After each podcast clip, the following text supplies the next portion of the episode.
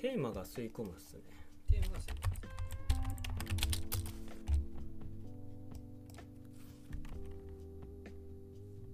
でコンセプトは吸い込むを元にして多分作っていくんで悪魔を吸く吸い込む手袋とか、えーなんだろうな。まあ悪魔を吸い込む。ゲームの全体、まあ、一貫した考え。ああコンセプトをどのように実現するか合わせるわ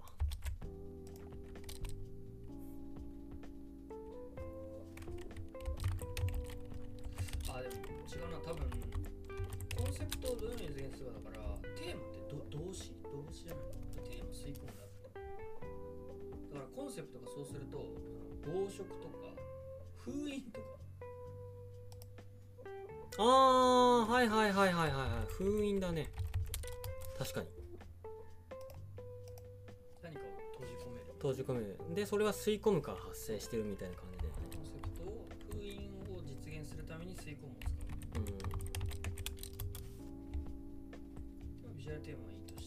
でまあ体験としてはえーっと、まあ、吸い込む。吸い込むです。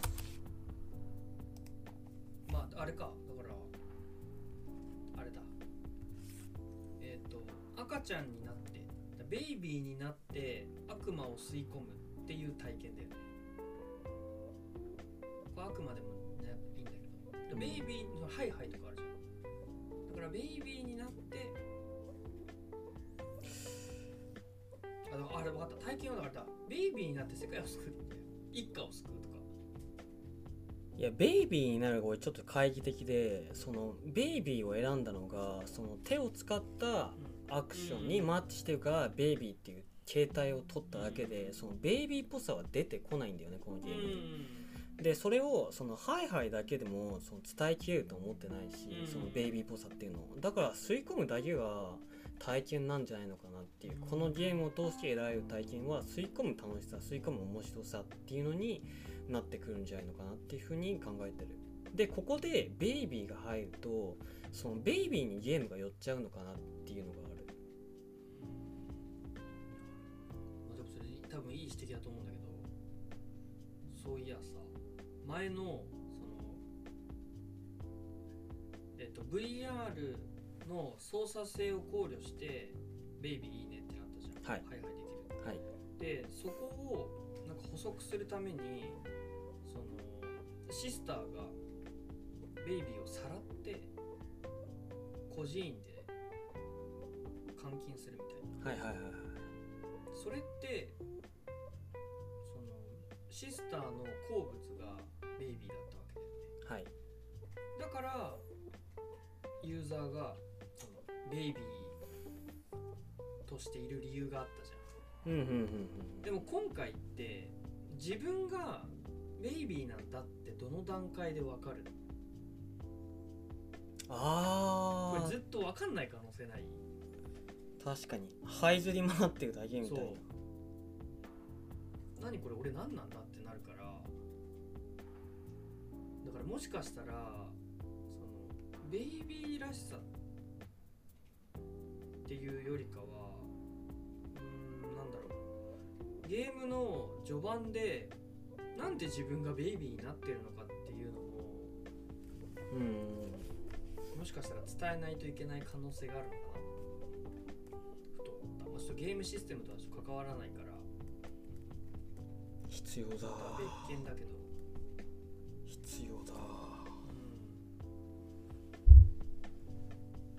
そうか。そうするとベイビーで吸い込む体験そうそうそうそう。ゲーム体験としてはね。はいはいはいはい。納得したわ。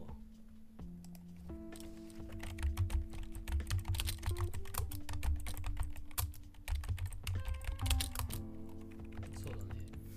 ゲーム体験。で、まあ、ジャンルアクション。でターゲットは変わらずまあわりかし、まあ、30代前後うん。から40代、変わらずだねだからこの前言った通り気をつけないといけないのがあまりにもその FPS シューティングに振り付け振り切っちゃうとしんどい。うん。あと動きも常に動き続けるっていうのは体力的に多分厳しい、うん。俺がそうだから。そこは考慮する必要があるかな。であと開発テーマとしては、まあ、絶対に酔わないこと、うん。ここはもう最大限の考慮をしていく。で、まあ、アクションメインではあるけど、まあ、さっき話した簡単なあらすじがあって、うん。シナリオが存在すること。はい OK 一旦これで。はい。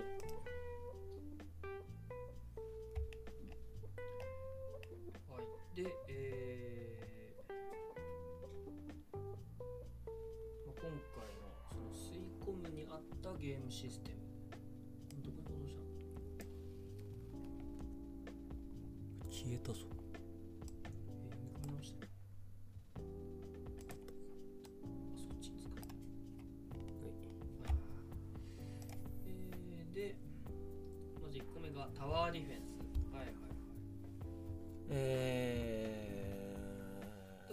らすじで まあ行くとするじゃん。でまあ封印を解いちゃいました。でまあこれもこの前話したその悪魔が襲ってくるのか。ー、そうだね。悪魔を追うのかで、うん。タワーディフェンスかタワーオフェンスか。あでもタワーオフェンスってなんだタワーオフェンスってのは、えっと、タワーって考えっていうかすごく、えー分か。りづらくて。そうだね。これはターゲットディフェンスとターゲットオフェンスに言い換えられるかなっていう感じ。例えばターゲットオフェンスだと、まあ、雑魚的あのシントはねがうじゃうじゃ、えーいる中でその奥にいる強大な敵を吸い込むために自分が進んでいくっていうのが、えーターゲットオフェンスタワーオフェンスになっていくのかなでそのタワーディフェンスの方で出てた話としてえー、とこの前話したあれで言うと、まあ、家族を悪魔の攻撃から守るうーん。とか。そうだね。タワーディフェンスに関しては、えっと、さっき決めた世界観ストーリーであっても実現可能かなと思っていて守る対象が両親じゃなくてそれこそ、えっと、赤ちゃんの弟だったりとか妹だったりだったりすれば、えっとまあ、ターゲットディフェンスは赤ちゃんの妹ってもうあれだぞ。あ 生まれたてだぞ。あーじゃあ性別は 不明でいいんじゃないかな。性別っていうか年がさ。あじゃあバスケットの中にベイビーぶち込んどけばいいんじゃないのかなみたいな。ベイビーかける2になるよそれ。やっぱ親守るでいいんじゃない？あーおとん？おとんとかで最初はおかん守んのよでうん守りきってあれ終わったからのおかん覚醒だから。はいはいはいはい。はい守ってるはずの対象が敵に回るっていう。うーん。まあっていうのがまあ、えーまあ、ターゲットディフェンス。これさ、うん。悪魔の動機って何？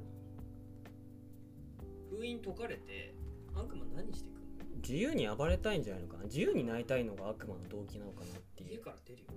そう家から出るんだよね。じゃあなんで家から出れないのか。そう。悪魔の手袋の力なんだね。俺の力が若干残ってるからまだ家には閉じ込められてる。でもこれはずっとは続かないんだ。だから急ごう。悪魔の手袋が全て話してくれるわけですね。うーんうん辻褄は通ってます。いけますかね。まあじゃあそうだね。そのおじいちゃんが、うん悪魔が封印され解き放れた封印が解かれちゃった時用にあま結界は合ってたな。いいね。完璧。おじいちゃん。あれでしょ？ゲームの中ではあんま説明しない。悪魔にしあれか手そう袋にそうそうそうう。そうそうで手袋は記憶があるからおじいちゃんのそそうそうそうそう。そうでまだ時間持つと。ただ長くは続かないそう。そうそうそうそうそうはいな時間設定あんのかなってプレイヤーを考えるってことは、はい。悪魔の動機動き的には外に出たいような動きをするはずじゃん、うん。かつうーんそうなんだそうなんだだからじゃあ悪魔になりきって手袋に封印されてた悪魔になりきってほしいんだけどで封印解かれました。やっと外出た。で出て解放されたはいいけどうわ家から出られない。そしたらどうする？はい。人間に入り込みます。なるほど。でその結界は悪魔は通せないけど人間は通せる。はい。人間に入ることになって、えー人間界に同期自分を同調させることができるんではい、結果を破れる。破れる。っていうこういうこういう風にすれば辻褄はなるほどね。で俺が今考えたのがその案が1個ででもう1個がその結界を貼ってるまあだからなんか簡単に言うとなんかお札がお札が貼られてるとか家の中に。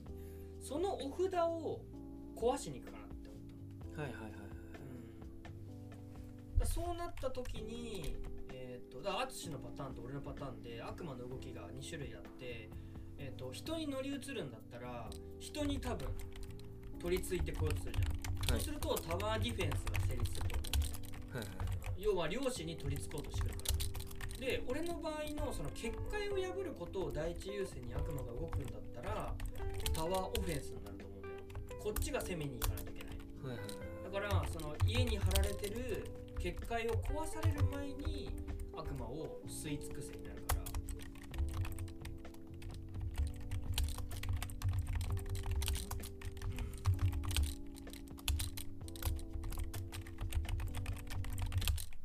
ん。そうだね。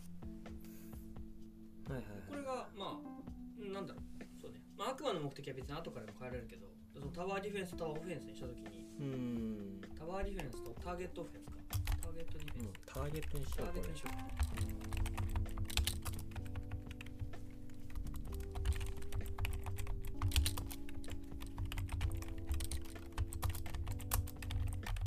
そうね、ターゲットディフェンスは悪魔の目的は一人の人とプレイヤーの目的は家族を守る。ターゲットオフェンスが、えー悪魔の目的を結界が破ることだった場合その結界を破られないように阻止するっていう、うんでもまあ、そうすると5分を守る。のまあ5分の方がターゲットディフェンスになるんじゃないあでもこれあれよ。えっ、とそうか。うん難しいね。じゃあこの次のステップになるとえっ、と守る対象が移動するかしないか。うん。だから、えー、と淳の方の、えー、とターゲットディフェンス A のパターンだと、えーお父さんとお母さん悪魔から逃げ回るのかそれとも一箇所に縮こまって怯えてるのか。でもしかしたらそこでターゲットディフェンスかターゲットオフェンスが変わる可能性がある。いやマジそう。まあ本当思っててえターゲットディフェンス、まあ、動く必要なくねってなる。ちゃんが前々から言ったように。でハイハイさせる意味そこまであんのかなっていう問題にもなってくる。うん。その本当に微調整が回転ハイハイで合うんだったらターゲットディフェンスでいいと思う。の少ない少ない範囲を動くっていうだけでただよりハイハイをしてほしいってなるとターゲットオフェンスとかに切り替えるべきなんだなっていう感じになってるから。でそうだね。この前話してたえっ、と起承転結の10のタイミングでターゲットオフェンスディフェンスを切り替えるとかうーん。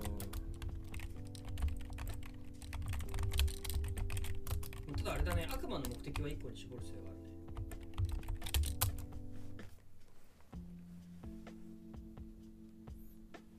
うんうんうんいや一旦さっきの10の話でおかんに乗り移る話があるから A でいくか一番のだから悪魔の、えー、と目的目的は人に乗り移ろうとし続けるでそれを阻止するで、えーとまあ、さっき10で切り替わるって言ったけど別にお父さんとお母さんが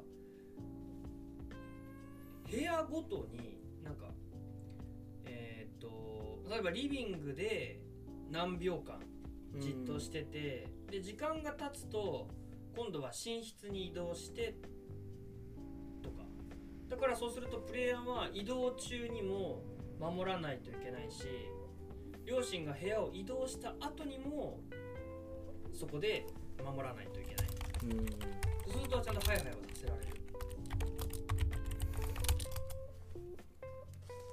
だからベースはターゲットディフェンスうん。になる。そう。でこれもこの前言ったその移動しながらの吸い込みができないわけだからなんか移動は、まあ、悪魔を吸い込むのはこの吸い込みの手を使えばいいけど移動に関してはなんか目的を変える。だからその吸い込むために移動させるんじゃなくて配置換えをさせるとか、うん、例えばなんか移動しないといけない目的をなんか別で持たせて吸い込むためには移動させない的な。はいはい難しいけど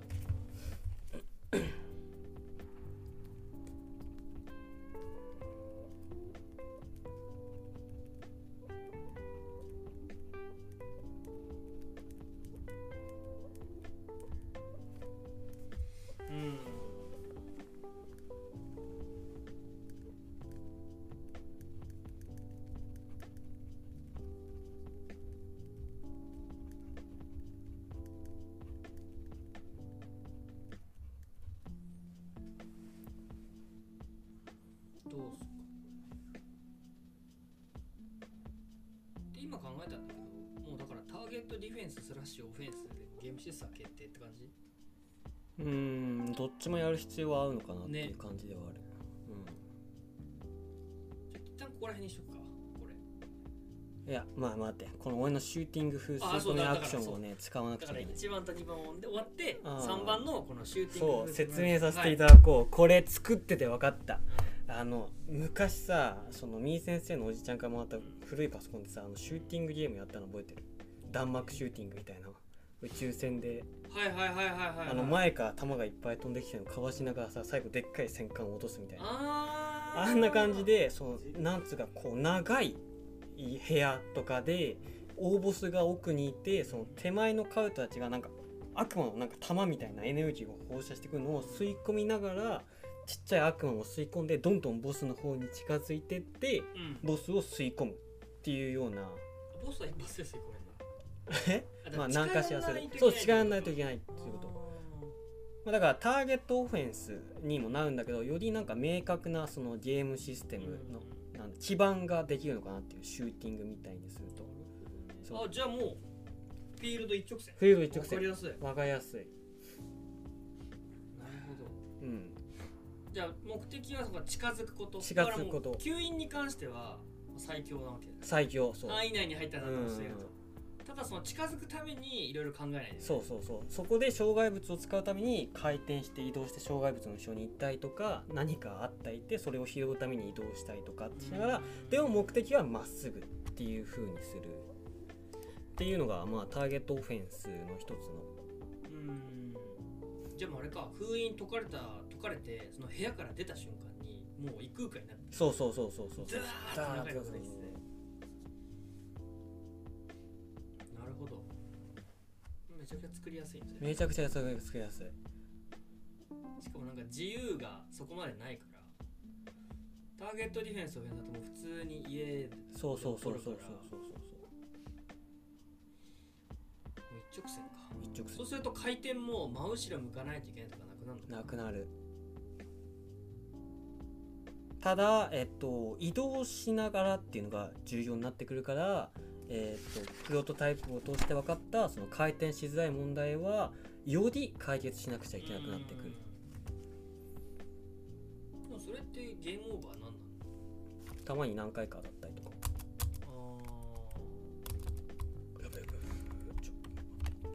そのシューティング吸い込みになった場合ってストーリーどうやって見せるの？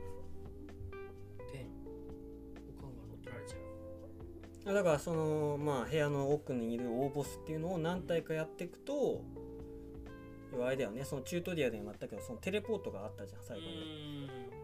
リビングに行くんだよ最後のテレポートで。あもうなんかもう部屋ご部屋がこうバラバラになっちゃってそうそうそうそうそうそうそう。でリビングになる時はおかんがいるんだよ。ちょっと暗い部屋の中で。でおかんがこう「えええええって言うとそこから、まあ、異空間に飛ばされてまた同じのをまっすぐになって おかんがいるみたいな。ああなるほどね。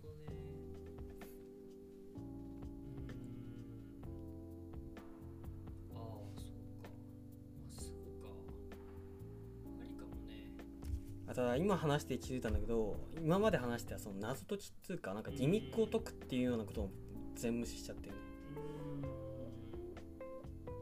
これ思ったんだけど。まあ廊下まっすぐ廊下だけじゃなくて部屋ごとに攻略していけんじゃない？うーん。だから昔考えてたあのパターンっていうのはこれは継承していいところなのか検証して。だから共通スペースはないけど、リスポーン。スペースはないけど最初部屋からバッて出るじゃん。そうするとクソ長い廊下があって、でそれを攻略してって奥にいる親玉を吸い込みましたでワープホールが開いて入ると今度違う、うん寝室に出る、うん。で寝室の中の何かをクリアすると次にそうそうそうそうでそれで何個か部屋行くとおかんがいてで途中おとんに会ってもいいね。ああおお父さん無事だったってそうそうなんなんだどうなってるんだよ、うん。なんて。もう喋れないけどね。ベイビーベイビー喋れるのか分かんないけど。で混乱しててで次の部屋行くとおかんがはっはっはっはってなってるわけそうそうそう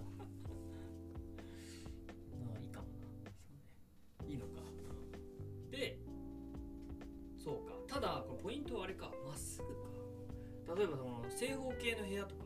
うん。ぐるぐる回ったり空間的にそう。広めだと。まあでも一緒か。最初は廊下のこのま直線の方が遊びやすいよね。シンプル遊びやすい。回転とか使えなさい、うん。使うと結局じゃああれか。前回のあれと一緒か。部屋ごとにクリアしてってみたいな。ターゲットオフェンスだとそうなるね。そう。ねでただ前回と比べて楽なのがその前回能力とかそのパーツとかうん。V 破壊とかないからただその対象を吸い込むだけで完結するから、うん。あそれしっくりくるんじゃない？じゃあ。なるほど。そうするとシューティング風吸い込みアクション。まあ要はここで大事なのっていうのは何なの？一番大事なの。一番大事なの。敵が遠距離で攻撃してくるっていうチャンが前に出したアイデアをぶち込んだっていうだけなんだけど。うん。じゃあそれをターゲットオフェンスにでも入ればいいはいそうそうそうそう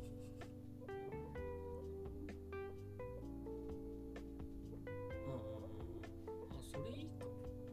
あーだ例えば、まあ、これできるかわかんないけどその部屋に行くごとに大まかに大きくオフェンスとディフェンスであればいいんじゃない？例えば廊下に出たらもう廊下はひたすらオフェンスうん。攻めまくってでそのおとんとかおかんとかあと何人家族いるか分かんないけどその部屋誰かを守らないといけない部屋があるみたういん。ああいいかもね。で守れるとボス戦でなんか助けてくれるとかね。守れないとエンディングで出てこないとかね。でも最初のさ、うん。話してたさその悪魔が家から出る。じゃなくてなんかそっちだとさもうその家の中を好きにしちゃってるからもう根城にしようとしてないそれ逆に。ああ外に出るってよりかは、その家をもう乗っ取られたわけじゃん。いや内側から壊そうとしてるとか。内側から壊す。な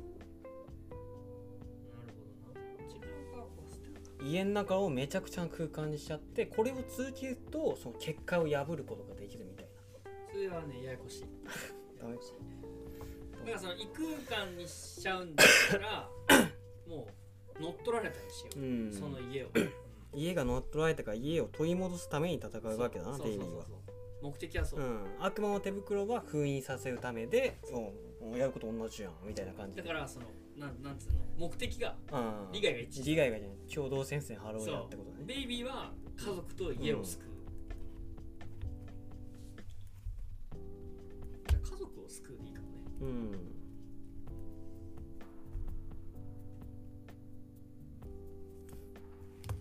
はい。うん。まあそこまででも結構ボリュームあるよこれ。部屋がいくつかあって。うんシューティング今の時でシューティング吸い込みアクションってこのマップの形状が違うだけこれだとね NPC の動きがすごい作りやすいんだよね。あ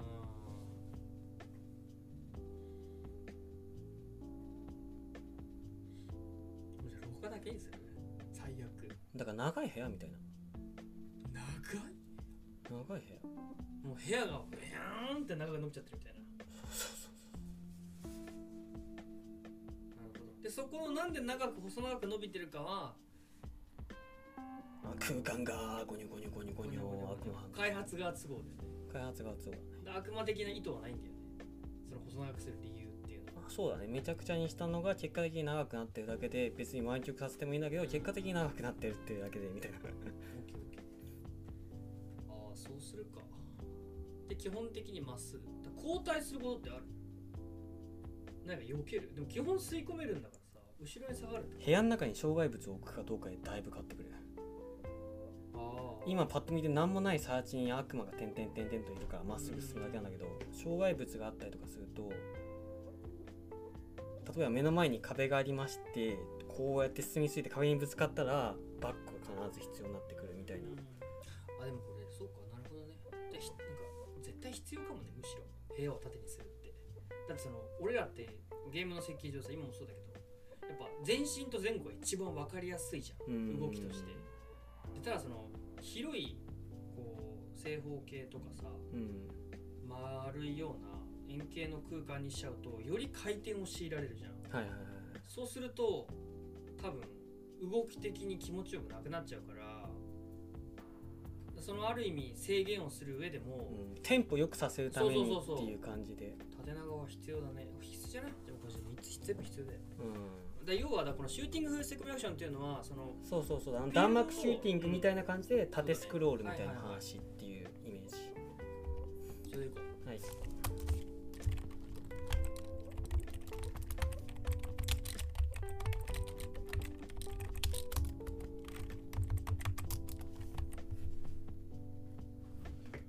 じゃあそのフィールドごと、まあ、ワープ入るかどうかは別としてフィールドごとの目的はそこの階層主みたいのを吸い込んでどんどん進んでいく、うん、で部屋が変わるごとに空間が変わるごとにその、えー空間の目的は悪魔ハンドが教えてくれる。うん。おいあそこにお前の親父がいるじゃねえか助けてやろうぜ。みたいな感じでやるとうん。あ守んなくちゃいけないんだなっていう。え？いいや守んなくちゃいけねえじゃんってなるから 親父を守んなくちゃいけないっていう目的が明確になる。親父吸い込めるようにする？間違って吸い込んじゃうと。うん、いやむずいよー。あやって。やっちまったな。ちゃんが親父じゃん。後ろに悪魔がいるじゃん。うんこうやって吸い込むんだよね普通に。終わりだよね。とか。やっちまったな。とか。なるほどね。オッケーオッケーオッケー。じゃあ、まあ、ちょっとどこまで今日考えるかわかんないけどでそのこの前言ってたえーとこれちょっと難しいんだけど吸い込む範囲とか調整する。だレベルデザイン的にうーん。なんかその吸い込む範囲が広くなるとか射程が伸びるとかいろいろやった時にまあありだとして要は強化要素が必要なのかっていうのとあとその今回のゲームって、えーとま、ただあシナリオに沿ってクリアする。だから家族を救う家を救うっていうのに沿ってゲーム進行するのかえー、とちょっと競技性というか持たせるんだったらポイント？例えば悪魔そのシューティングゲームでよくあるじゃんポイント出るじゃん。うだからその倒さなくていい敵もいるしで目的は大ボスん階層内吸い込めばいいわけだから。だから悪魔をより効率的に吸えればポイントが溜まってって。で逆にそのお父さんとか例えば吸っちゃいけない対象を吸うとポイントがマイナスになっていくとか。でそれでストーリーをクリアした後にそのクリアした、えー結果ポイントが集計されてそれランキングになったらなんかもう一回やってくれそうじゃないはいはいはい。そうだね。だから難易度はおそらくまあ普通にこれも最初から決まってるけど、まあ、1時間2時間ぐらいでクリアできるレベルになっててただそのポイントでより綺麗に吸ってクリアできるかみたいうな、ん。っていうのでちょっともう一回やってもらえるみ挑戦ポイントは必要かな。まあただひたすら吸い込むだけでクリアしてあなるほどね終わったってなるとちょっとそのやり込み要素に欠けるかな。ただその今回短いゲームプレイ時間で強化要素っていうのはちょっと難しいかもしれないんだけどだ最初からもう全てのステータスはマックスになっててできることも全部一緒でただどっかでプレイヤーが思考できる点。だそのゲームのギミックを解くとかじゃなくて2周目以降のなんかやり込みポイントみたいな。があるとただただ吸って終わりじゃないから吸い方にもちょっと気を配る必要がある。ってやればどうなの？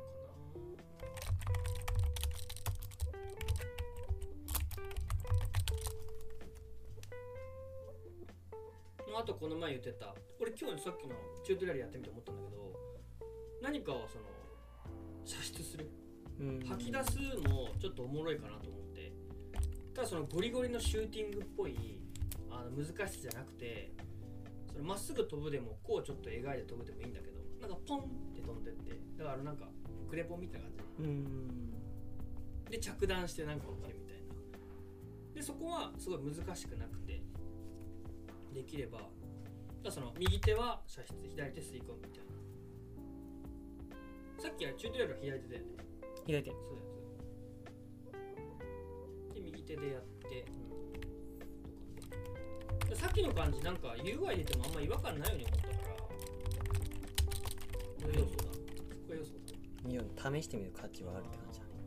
まあ、それがそのグローブで手袋でなんか変化を見せる UI 出て問題なかったのはお互いにそれがチュートリアルって分かってたからってのがでかい。だから左手で吸った分なんかこうエネルギー溜まってってそれが一定数溜まると右から凝縮した何かを射出そうだね。それ合うと単調じゃなくなるよね。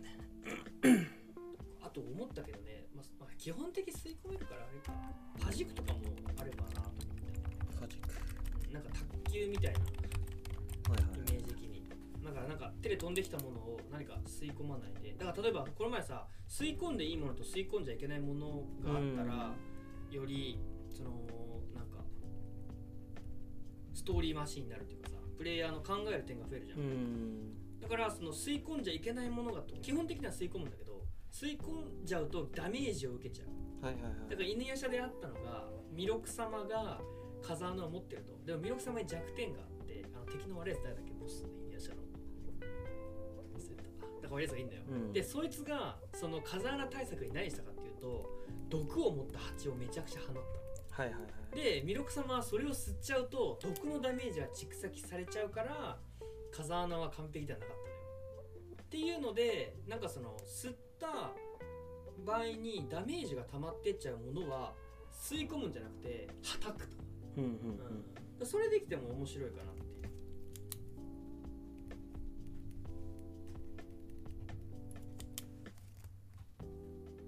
はたく面白いな。うん。射出アクションより試してみる価値あると思う。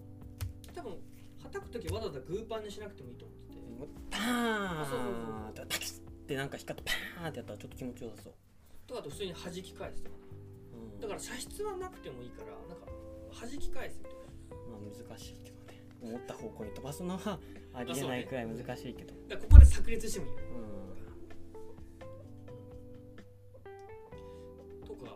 考えていければ。だからこれあれだね思ったけど弾く気持ちいいな。ギミック系にしちゃうとさちょっとそのテンポ落ちちゃうじゃん。うん。だからその方針として何か動きの中で瞬時に思考できるものにしていく。方針として。はいはいはい、はい、でさっきの弾くとか吸う吸い分けるとか。だからなんか普通にこうバーってやっていく中でなんかここのボタンを押してここ引いてとかじっくり観察っていうよりかはなるべく流れは止めずに動きの中で選択できるような。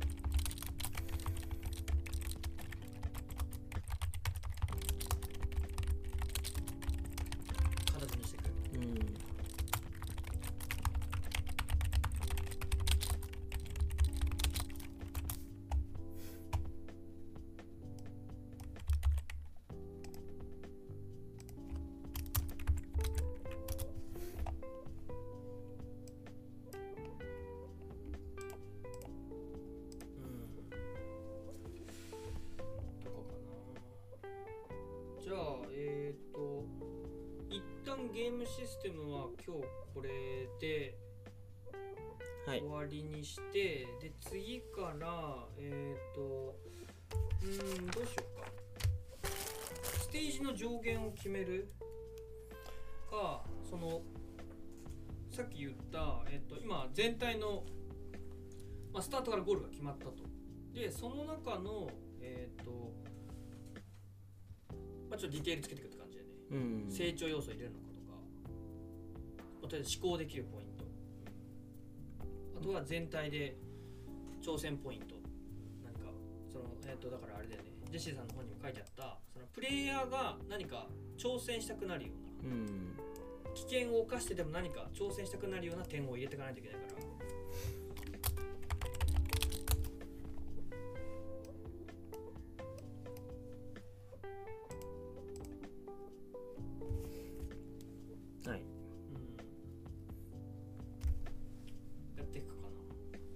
じゃあ今日から互いにやることの確認ですね、えっと私藤島敦ターゲットオフェンスから入ります、はい。えーターゲットオフェンスをお目的に作っていきます。うん。でその中で、えっと今回のプロトタイプで分かった、えーことの、えー修正と改善を、えー入れていきます。もう縦長の廊下でさうん。作っちゃっていいんじゃない？シューティングその縦スクロールっぽい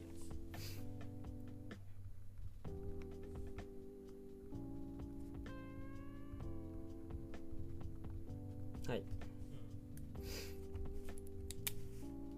うんであとえー吸い込めないやつを弾くっていうのを、えー個人的に面白いと思ったんで作っていきたいと思います、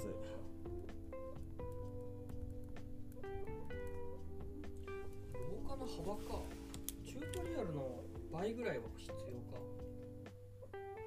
あでもあそこの最後の部屋だいぶ広かったでしょ最後の最初の廊下。最初の廊下はなんで狭くしたかっていうと回転もできない状態でチュートリアルだから狭くしたよあれは。俺のイメージあの廊下あったのもうちょっと横幅広げる？窮屈だと思うあのせ部屋は。うん最後の部屋とでもあれあの部屋って結構長方形じゃなかっ長方形ダメだね。長方形。ためちゃくちゃ長いわけでしょ。でもあれ長くすればいいだけでしょ。あああの横幅あそうそうそうそう。でもどっち縦横どっちの長さを横にするつもり？なの部屋のえだからあの部屋真正面にポターあったじゃん。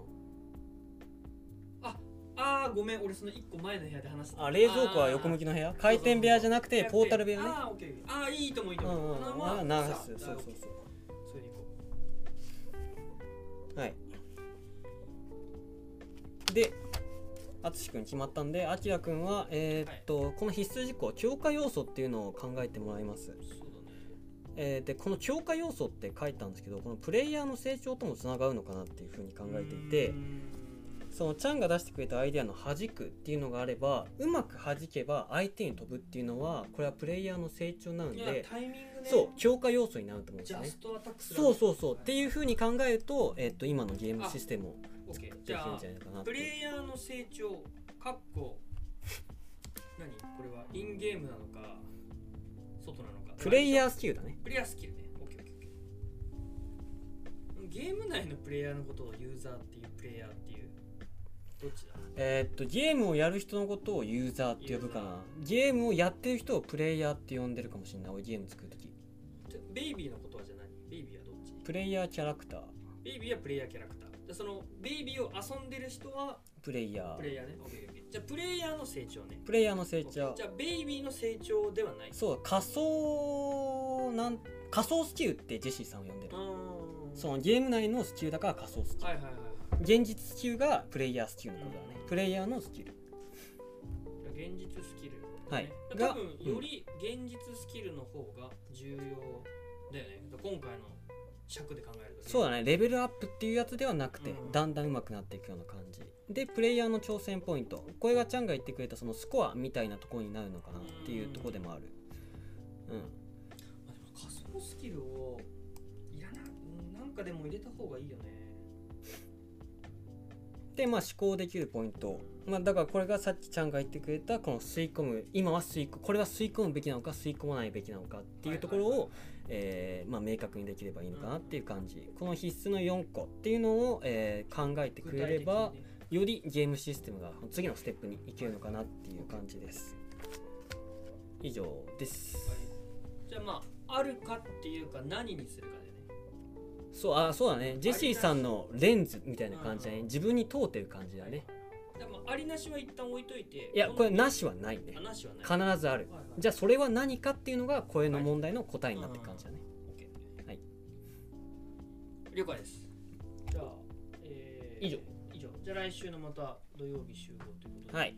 はいじゃあありがとうございました。あざ